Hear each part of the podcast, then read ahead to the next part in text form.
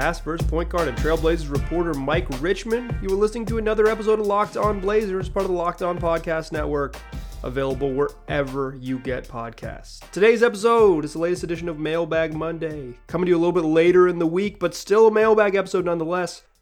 We do a mailbag program, mailbag episode each week on this show, answering listener submitted questions all episode long. If you want to get involved, there's two ways to do it. You can tweet at me at Mike G Rich on Twitter. Uh, just send me a tweet whenever you're thinking of it. It helps me. Uh, it helps just to clarify if mark it some way that it's a mailbag, uh, either a hashtag or just write out the words. That way, I know that it's it's intended for the show, or you can watch my Twitter feed on Mondays when I will send out a tweet soliciting questions for the episode. You respond to that tweet, I will do my best to get you in the show that night or a future episode. If you are not a Twitter user, you can still get involved. You can email me lockedonblazerspod at gmail.com. That is lockedonblazerspod at gmail.com. Those are two ways to get involved. Like I said, we do this each week, and I'd love to have you participate, whether that's just listening along or asking questions. Get involved with Mailbag, it's a ton of fun. Neither snow, nor rain, nor heat, nor gloom of night stays Mailbag from your ears. So let's get into it. The first question comes from Jab Me Baby one more time at Paint and PDX on Twitter, who asks, after Chauncey Billups being in the Clippers system where guys get plenty of load management, do you think the Blazers will manage Dame the way other teams manage their elite players? If so, can you see a scenario where that helps at all in the playoffs? Uh, let's do these questions in reverse. Certainly, rest will help in the playoffs. Uh, the NBA is a long, grueling season. Uh, just less miles on you really really will will help. Like it's just it's it, there's just it's just obvious science there. But um, the load management thing is not so much like a clippers thing or whatever. It's star specific. Like the clippers rested Kawhi Leonard because Kawhi Leonard prefers to rest. Like he's he's done that at other stops. He did it in San Antonio and a kind of um, you know he kind of sat out a whole season uh, maybe forcing a trade but like dealing with an injury that he was criticized for and it kind of um, kind of broke up that relationship there. He did it in Toronto as part of the deal. He was going to rest. He was going to take care of his body, and he did it in, with the Clippers. Like this is that is a, a star specific thing. Dame is not that way. He doesn't prefer to rest. Uh, I don't think this has really anything to do with Chauncey Billups' uh, coaching philosophy or anything like that. I think it's unrelated to the coach. I think it's totally related to Dame. Could the Blazers convince Dame to rest? Maybe. Uh, you know, maybe they could try to figure out ways to get him a night off every two weeks. But it, the Blazers have to be good. You have to have a chance to win those games. The Blazers have not been in a position where they could sacrifice wins and sit out their best player, and I don't think that much has changed. So I don't anticipate that happening. Um, and I certainly think it's mostly tied to Damian Lillard's preferences.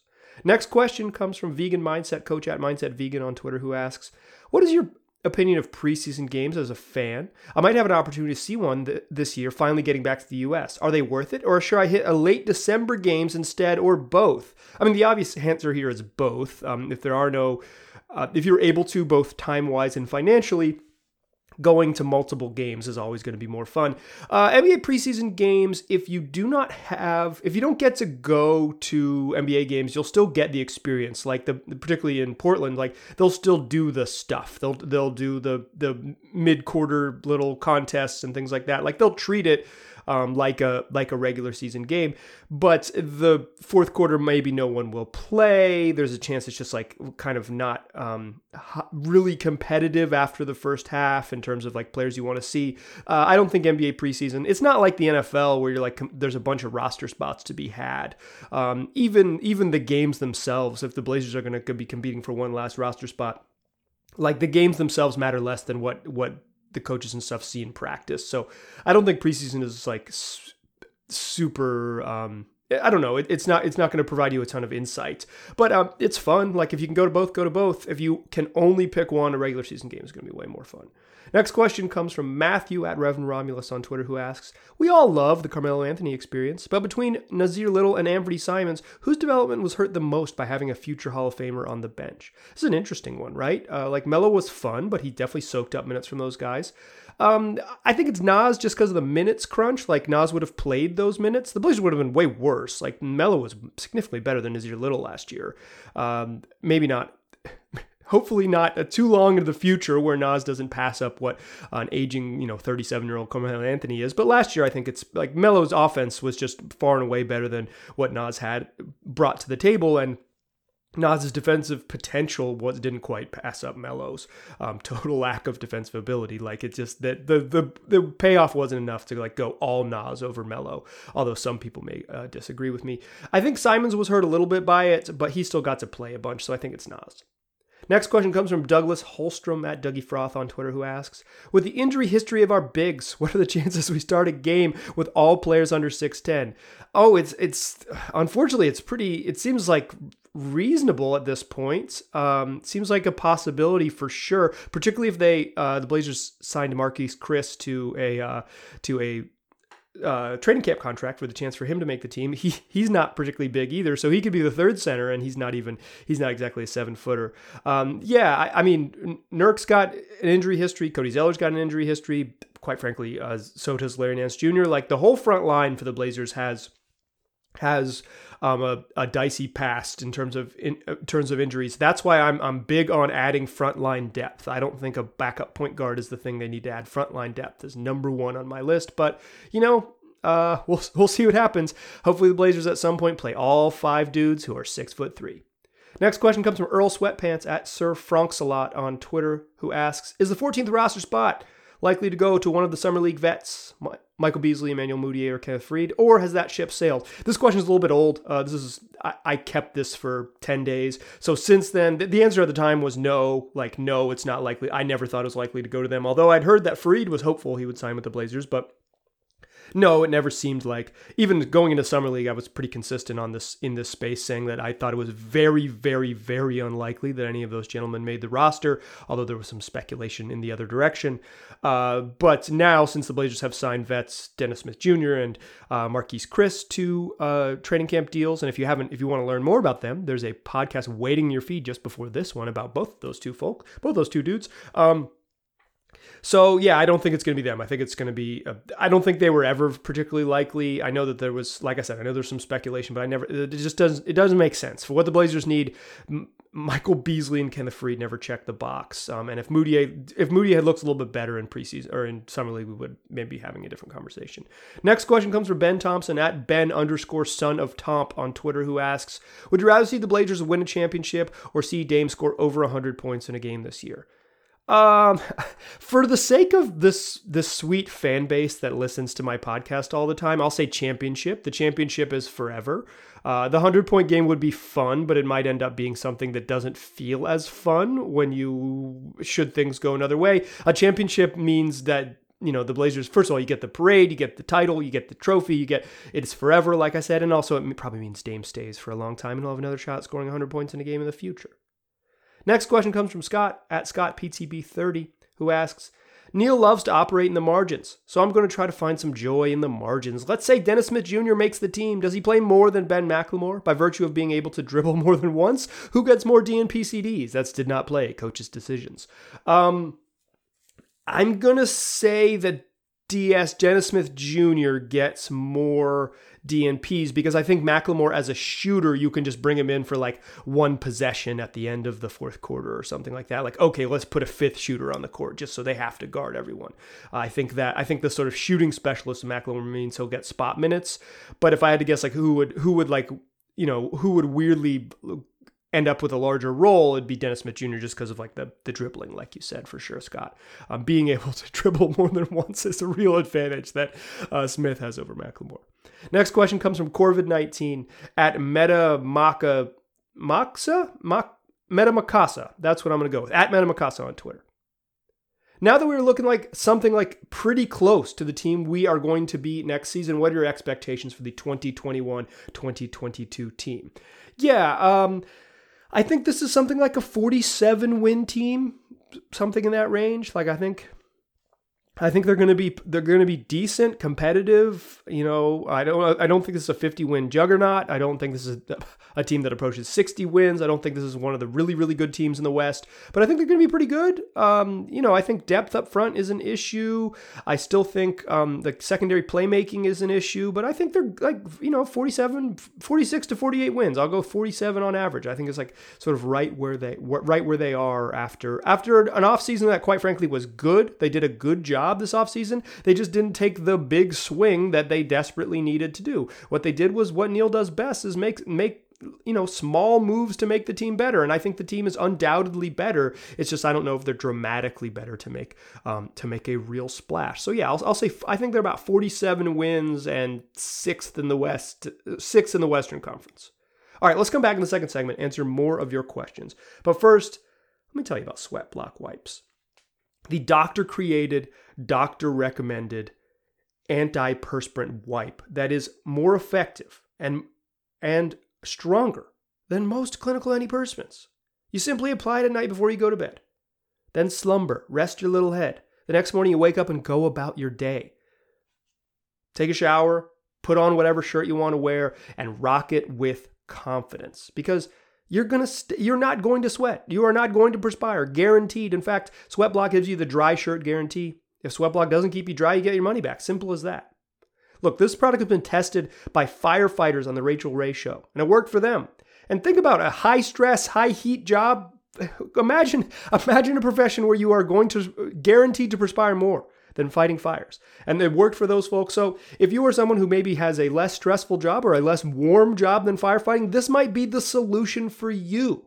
It gives you that confidence that you need, and it can be the, your secret weapon, your solution to heavy perspiration. So give it a try today. Go to sweatblock.com and get 20% off with the promo code locked on, or find it at Amazon or at your local CVS. Today's show is also brought to you by DirecTV. Does this sound familiar? You've got one device that lets you catch the game live, another that lets you stream your favorite shows. You're watching sports highlights on your phone, you've got your neighbor's best friend's login for the good stuff. Well, I want to tell you about a simple way to get all the entertainment you love without the hassle, and a great way to finally get your TV together. It's called DirecTV Stream, and it brings you your live TV and on demand favorites together like never before, so you can watch your favorite sports, movies, and shows all in one place. That means no more juggling remotes, no need to buy another device ever again. And the best part, there's no annual contract. So get rid of the clutter and the confusion and get your TV together with Direct TV Stream. You can learn more at directv.com. That's directv.com. Compatible device required. Content varies by package. All right. Let's keep it rolling on this glorious mailbag Monday. Our next question comes from B at B2010s on Twitter who asks, What defines a quote good shooter? Is it numbers? CJ McCollum's a career 40% three point shooter but rarely gets mentioned. Is it shot selection? Dame takes and makes tough clutch shots but isn't considered a, a shooter. Is it just media narrative? So I find the first part of this question pretty interesting. I think what makes a good shooter is a really interesting question. The second part is um, is looking for a straw man. You found a straw man. Everyone considers Damian Lillard one of the great shooters of all time, like all time, all time. Um, truly celebrated as as a, a like game changing shooter across anywhere you read. Um, he might be considered more than that, uh, which is like he's not just a shooter. He's not he's not Steve Novak or whatever. But he's like the idea that he's not considered a good shooter is um, is weird straw man nonsense, and I'm not going to address that part. Uh, the CJ McCollum thing is is interesting because I don't think he was. I think his lack of volume of three point shooting, people thought he's like a great scorer. Oh, dude can really shoot it, but what his skill is is he can, he's a bucket. Like he can just score. And then like if you do more, you you know like the same with Dame. Like if you do more, you're not considered a shooter. Like people consider Klay Thompson a shooter because he doesn't dribble. Uh, CJ dribbles a bunch. He's considered a scorer. Uh, he changed his shot diet up a lot last year. This is McCollum. Um, he took way more threes. Uh, no one thinks that he can't shoot. He just maybe doesn't get the label a good shooter. But I think the more interesting question is what defines a good shooter. And the good folks at bballindex.com have a perimeter shooting skill, which uh, takes into consideration the distance of your three point shots, the shot creation. So whether you're shooting catch and shoot jumpers or shooting off the dribble, how open you are on your shots, and the frequency of your attempts. Like it, it, it tries to measure sort of all of these things. Both Dame and CJ rank in the 99th percentile in terms of shooters. So um, this, in terms of perimeter shooting skill. They both are great shooters.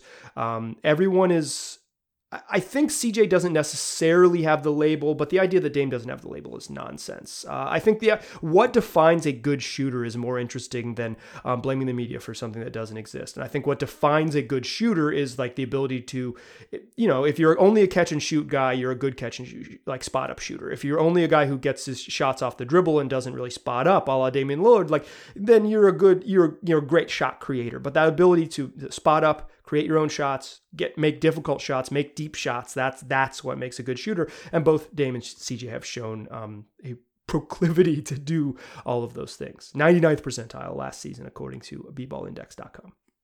Next question comes from Ben and Beaverton, who asks There's been a lot of talk, reflection, and speculation about the team's defense.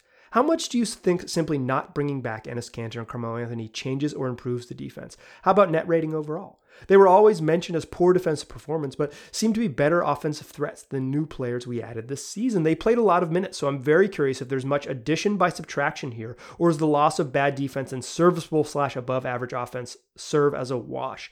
I do think it's a wash, Ben. I do think it's a wash.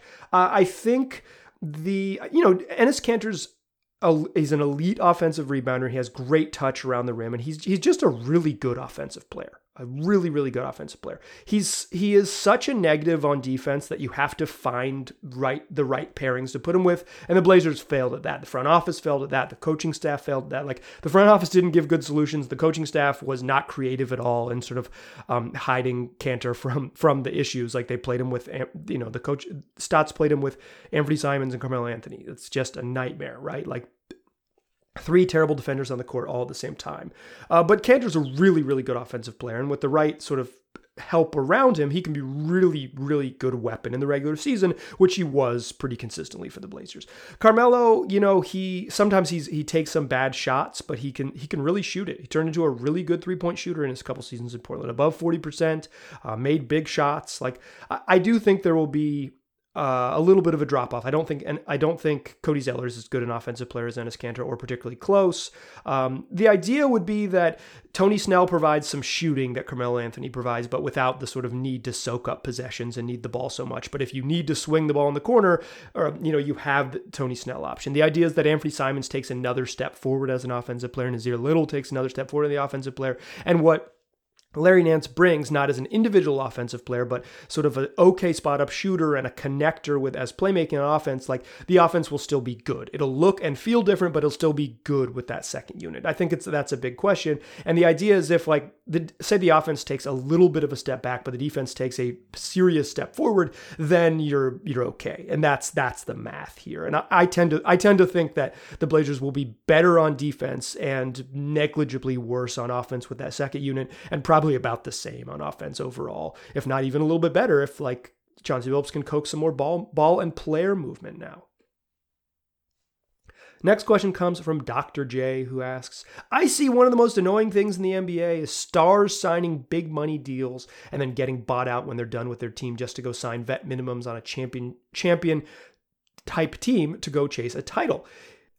It is honestly getting a bit absurd and allows teams to basically fill out with three or four high priced players and round out the roster with high end talent on the tail end of their career. What if the NBA, and this would have to be part of the collecting bar- bargaining agreement, put a limit on how much money a team could spend on minimum deals with different thresholds for tax and non tax teams? So, for example, if they said max is 5 million for the vet minimum, then you could only afford one player with 10 plus years experience total and would have to fill out with younger free agents and draft picks there is something to this, Dr. J. Uh, like I, I, I will just say up front, like I don't agree with the solution and don't like it, but there's something to this. Like you're you're touching on something that is uh, a, a thing in the NBA. Like the the Nets, the Brooklyn Nets have basically just punted on the draft. They're just basically never going to use draft picks over the next five seasons. They've they traded four second round picks this summer to get rid of DeAndre Jordan. They traded a whole boatload of first round picks to get James Harden next year. And their belief is they can get guys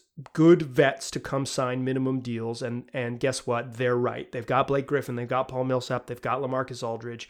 Uh, you know they've got a they've they've paid some other guys in there with uh, with the money that they gave to Joe Harris and and and stuff like that and they'll have to pay Bruce Brown and and and that things of that ilk. But like they don't need, they know that they can pay their big three and then fill out the back end of the roster with um, vets who want to chase a title, like Millsap and Aldridge, who are like functional good players, and, and Griffin too, like functional good players who could help a lot of teams, but um, are you know, and maybe would have a, a larger would be more expensive on the open market than they are heading heading to Brooklyn. So I, I think that's real. I think the, the Lakers have, have, have basically gone with a similar approach, although like their back end their bench is shittier. Um, yeah, I, I think I, I the problem here I see it is that um, the Blazers or a team of the Blazers ilk, their best path forward would be to pay big money to uh, Damian Lillard and CJ McCollum and then hope to fill out the roster with minimums on the back end. And th- this rule would end up hurting a team like Portland that has no choice but to give, you know, give that designated veteran extension to their best player, like massive $200 million contract to Damian Lillard, pay their second best player close to the max and then try to figure it out. Like player retention for small markets follows the same plan. It's just the back half of the roster, they're playing a different game and they have to, you know, small market teams have to hit draft picks. The Blazers haven't really hit draft picks, hence the trouble they're in. So, well, well, I do think there's something to there's something to it, uh, Dr. J. I don't think it is. I don't think it perfectly aligns. Like I think this rule would still hurt um, the exact teams it is purported to help.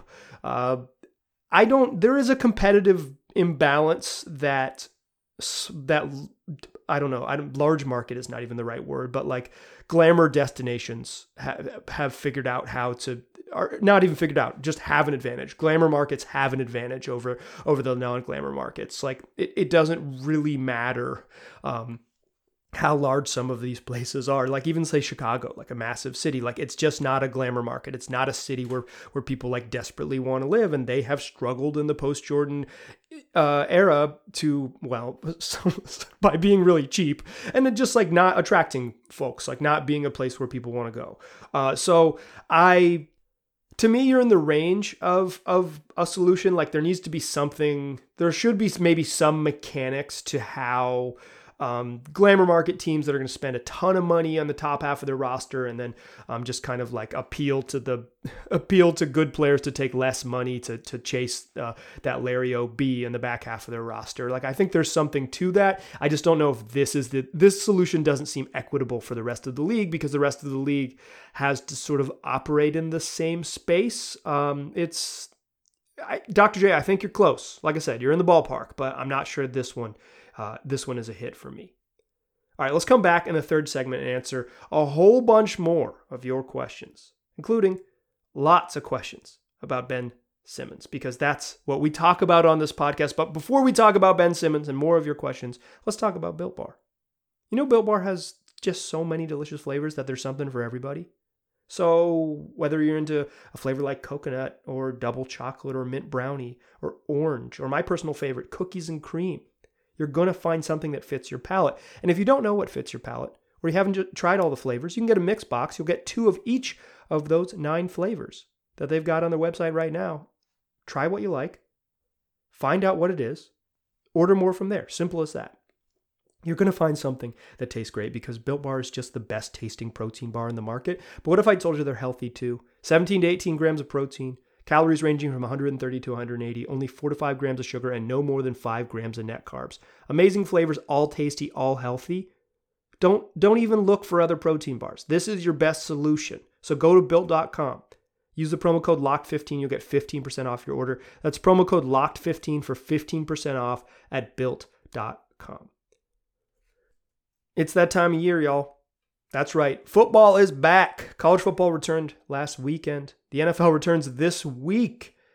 And as always, betonline.ag is your number one spot for all pro and college football action this season.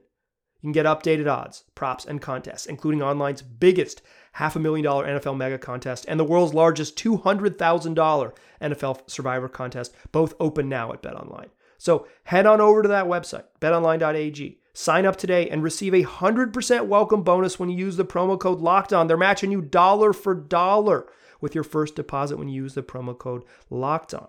Plus, if you act quickly, you can take advantage of their opening day super promo. Make a bet on the Thursday, September 9th season opener between the Tampa Bay Buccaneers and the Dallas Cowboys. If you lose, your wager will be refunded up to $25. This is for new customers only, and when you're signing up, use the promo code NFL100. That's free 25 bucks to make a bet on an NFL game this week. Sounds like a pretty good deal. That's Bet Online, the fastest and easiest way to bet on all your on your favorite sports. Not just football. They got basketball. They got boxing. They got your favorite casino games. They got they got the end of the Major League Baseball season. Whatever it is, take advantage of their great offers. Go to betonline.ag. That's betonline, your online sportsbook experts.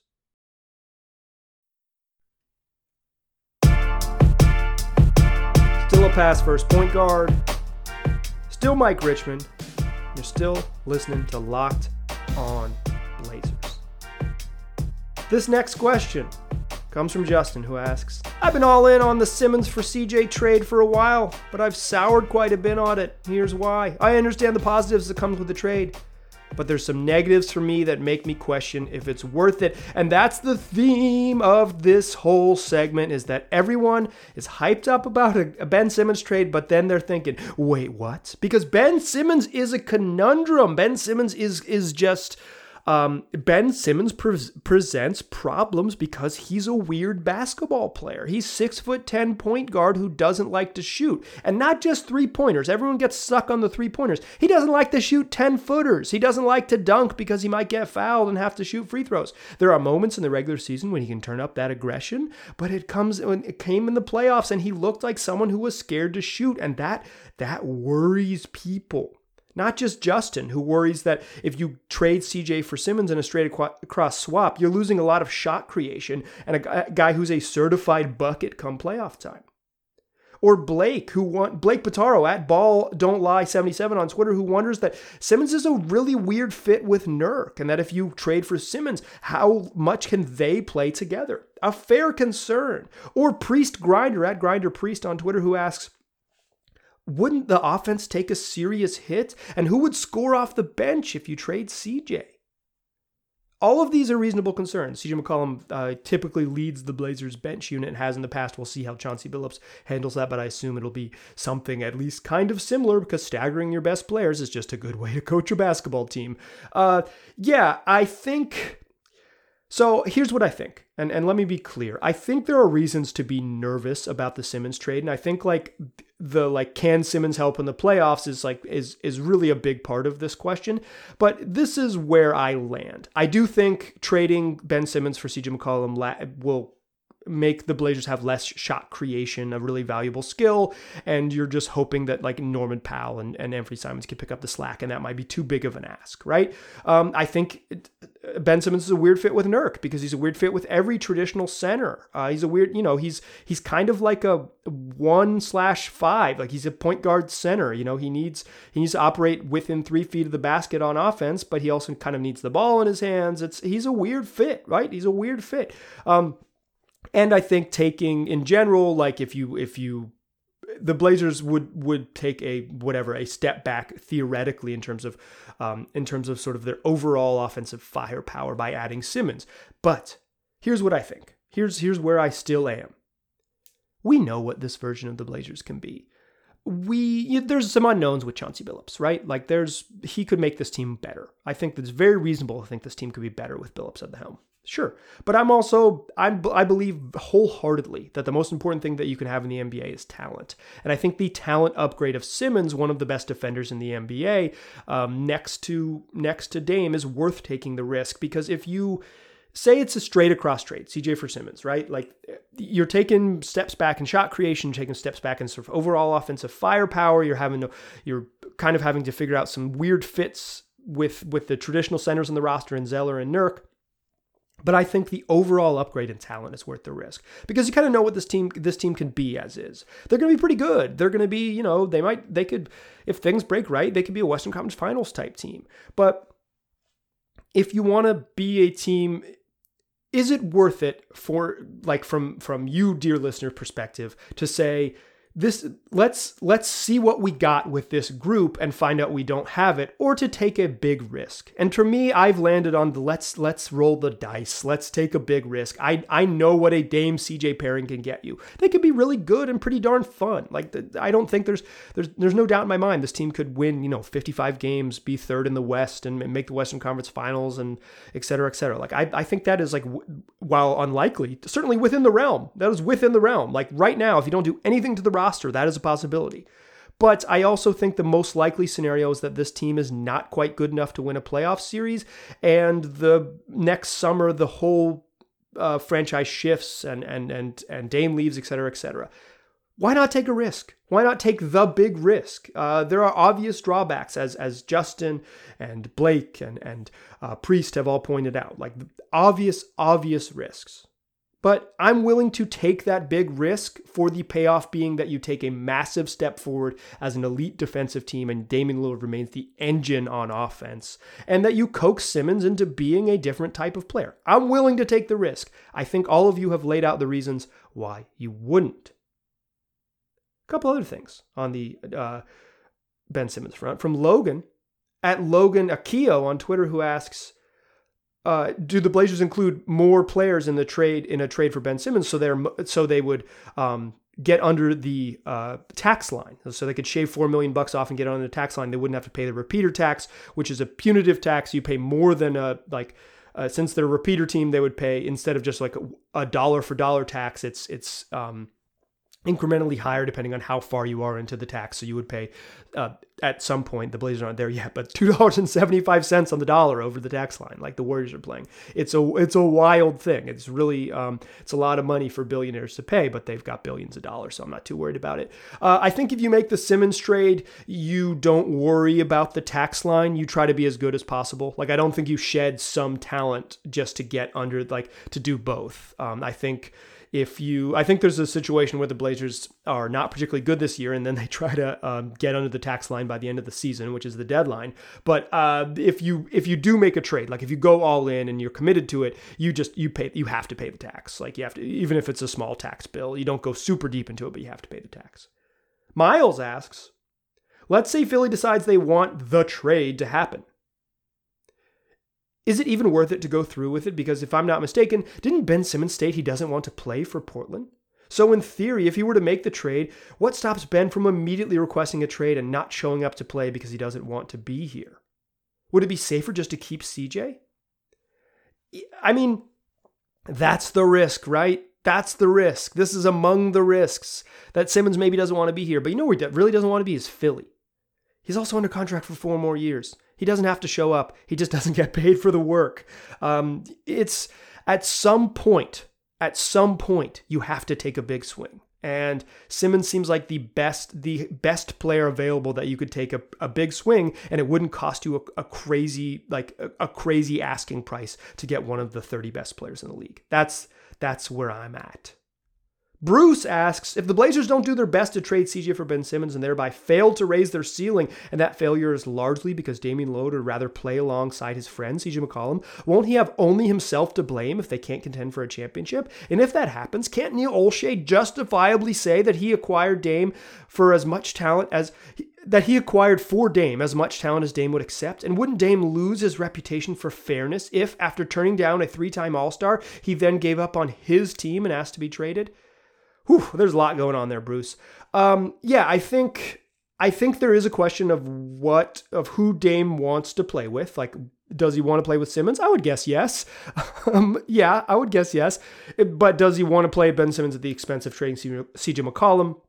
That's unclear. I think he would, um, based on some sort of conversations I've had with people around the league. It seems like CJ has or Dame has softened up to the idea of trading CJ in a way that he hadn't in the past. Does that mean that he's like actively shopping CJ? Hell no. That just means like he's come to a point where he knows the path forward might include trading CJ. And I think this summer was the first time that Dame was like truly open to that. Um, I'm not sure the front office was open as open to it, or they were open to it under the right price, and the price didn't get there. Um, and I'm not even sure, quite frankly, and I'll, I'll be clear here, is I don't know if the Blazers want Ben Simmons. Uh, I don't. I would if I had to guess. I don't think. I think Simmons ends up somewhere funny like Sacramento or Minnesota, like one of the not very good teams. Um, takes like a risk on talent because it makes more sense for them. Um, I, I think CJ McCollum might be the best player you can get in a um in a, a deal for for Simmons, but it might not be the best package you can get. And that that I think I kind of if I had to guess like the field or the Blazers, I'm definitely taking the field. Um, but like I just in general, I don't I don't think Simmons for CJ happens. But back to your question, Bruce, because um, so like it, I think Dame is in some way culpable for for what has happened with the Blazers. Like I don't think it's all uh, Neil's fault. Like I think I think Dame's loyalty has been has been some of the reason that the Blazers are in the spot they're in. Uh, but we don't know all the machinations behind the scenes. Like we don't know if um, you know if Dame has softened to the idea of trading CJ and then the and then the team won't do it for X and X price. Then you know who gets the blame where or whatever is like is the problem. you know, like is it a hard that one's hard to sort of pinpoint. I guess is what I'm trying to say. So like I think I think you're you're you're here, but I I think you're drawing too stark a lines. Like if this doesn't happen, then it's Dame's fault. Like I'm not I'm not seeing that. If the Blazers don't make a trade, and if some of it is Dame's resistance, he deserves some some blame. It also uh, you know, the the roster that they have was built by Neil Olshey. He deserves some blame too. And if Dame leaves, if Dame leaves, like if he decides I'm I'm going to I would like to be traded, then the like what does what does like the capital L loyalty that has been his brand for so long, like what, what how do you square that? I think that is I think that is something we will when it happens, we will get there. Um, I don't think you can be both deeply loyal and also asking for a trade. I think that's definitely true. But it's like, who's to blame for the Blazers not acquiring Simmons unless we come out, and, unless there's a story that comes out and seems like very fair and obvious that that it was Dame who blocked the trade. I'm not sure I'm going to be pointing directly at him. I think uh, I think there's just, as always, several factors involved in this one. Next question comes from Tommy, who asks under Terry. Dame almost always played the entire first and third quarter. I've always disliked this rotation for four reasons. One, after the third quarter, Dame has already played roughly 30 minutes, ensuring that even on blowouts, he usually plays 30 plus a night, since neither blowout team usually pulls their starters in the third quarter.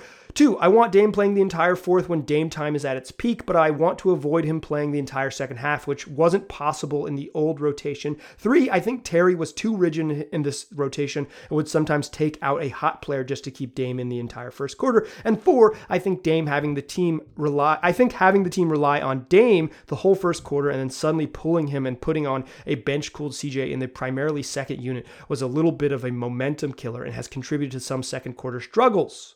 While Dame and Steph Curry have similar rotation patterns, lots of stars, Giannis Antetokounmpo, Donovan Mitchell, and LeBron James, to name a few, come out at some point during the first quarter. Do you think Chauncey Billups will or should change up this rotation pattern? Uh, this is a Dame thing as much as a coach thing. Dame wants to play the whole first and third quarters. That is his preference. He prefers that. He wants to do that. I think sometimes we get caught up in thinking that like one person makes a decision. This is the same thing with the Neil Olshey stuff, and that's why I put these together. It's like one person makes a decision. That's how it goes. It's it's all of it. Like it's an ecosystem. Dame says what he wants, and they listen to him because he's the franchise, um, and he wanted to play the whole first and third quarters. Um, there's some of the stuff I don't agree with in here, Tommy. I think like you're on the right track, but like Dame playing the whole fourth quarter when Dame time is at its peak, like it's not like he's like magically better if he's if he starts at the 11:59 mark of the fourth quarter. That's not how this works. And um, the rely on Dame the whole first quarter and then suddenly pull, pulling him. He's not suddenly being pulled. The the clock isn't it more sudden if you take him out of the nine minute mark than if you like have a built-in television timeout at the end of the first quarter. That seems less sudden at the end of the first quarter. So I'll disregard those because I, I just I just straight up don't agree with them. And but but I think the other the the sort of the larger question here is like the rotation stuff. Um, I think there's some. I think there could be some value to it. The problem is that the Blazers have been super bad in the non-Dame minutes, regardless. Uh, so you know, taking him out with at the nine-minute mark of the first quarter, letting him play those first nine minutes, and then having a bad three minutes to close the third and three minutes to open the second. Like, is that better? Does it matter when those bad minutes are? They might matter in the second half for sure, but I think it matters less in the like. You just got to figure out how to be better in those minutes. Um, I I don't know if Chauncey will change it. It's a big question with all the stuff with Chauncey Billups. Like I've been, I, I said this um, to some friends last night when we were talking about the Blazers. Like there's there's this idea that Chauncey Billups is going to change everything, and I just don't think at 31 and as good as Damian Lillard is at basketball that he's going to dramatically change every single part of his game. I think you're going to be able to pick and choose what what you can sort of get out of him what is it that what is it that you can get that Dame can improve on right like is it are you are you getting a better defender, a player more willing to play off the ball and run around and sprint in off ball situations? Are you getting a, a guy who's willing to sort of change up his substitution patterns because it makes the team? Like, I think you, it seems unlikely you're going to get all of them. you kind of got to pick one of them uh, like where is the one you know it, it's give and take like with any any sort of professional relationship. So it's like where is what is dame willing to what is dame willing to sort of commit to? And i think you could you could conceivably playing a little bit more off the ball, which something he's he really has not wanted to do or, or sort of trusted his teammates to to be care of. Uh, maybe you get a little bit of that. Maybe you could get a little bit better defense because it's like this the idea that there's going to be um, more accountability on the defensive end. But can you get both of them, you know, 100% improved and then also change up your minutes? I don't. I think here I think Billups can make this team better, but the idea that this is like this dramatic change coming seems like a miss sort of a misread on on how how coaching works in the league. They work with their best players, and and I think Chauncey's ability, Chauncey's like strength here, will be understanding what it's like to be a good NBA player and have a relationship with a coach. Um, I I think, you know, I, I think if the Blazers can find a second unit that um, excels with Dame on the bench, then all for it. Get him out early. Um, but I think playing him the final 12 minutes to end every single game of the year is not a good solution. I do not think that's a good plan. I think you'd much rather him come back into the eight minute mark and give you eight final minutes of a burst, you know, seven final minutes of a burst to close the game. I think you need rest. Playing 12 consecutive minutes to close out an NBA game is tiring. Um, that's that's a big ask for folks. You've got to sit them at some point. The onus is on the coach to find a a bench unit that works and then convince Dame to sit from there. And I think this is sort of the larger I'm using this as sort of larger jumping off point for the whole Billups conversation. I think he can improve the team. I think he'll make the team better. Like I think it's reasonable to make he'll make the team better, but he's not going to be able to fix every single part of of what they do and some of it is because the players have a big say in how this works and a big big sort of they're they're as they're part of the decision making in a serious way, particularly Damian Lillard. So some of it is just some of it is is is the give and take from coach and star player, and I think in terms of if Dame still wants to play the whole first and third quarters, that is one. You, if you're a coach, you gotta give it to him and figure out the rest of the margins. That is going to do it for this edition of Mailbag Monday. Coming to you a little bit later in the week this week.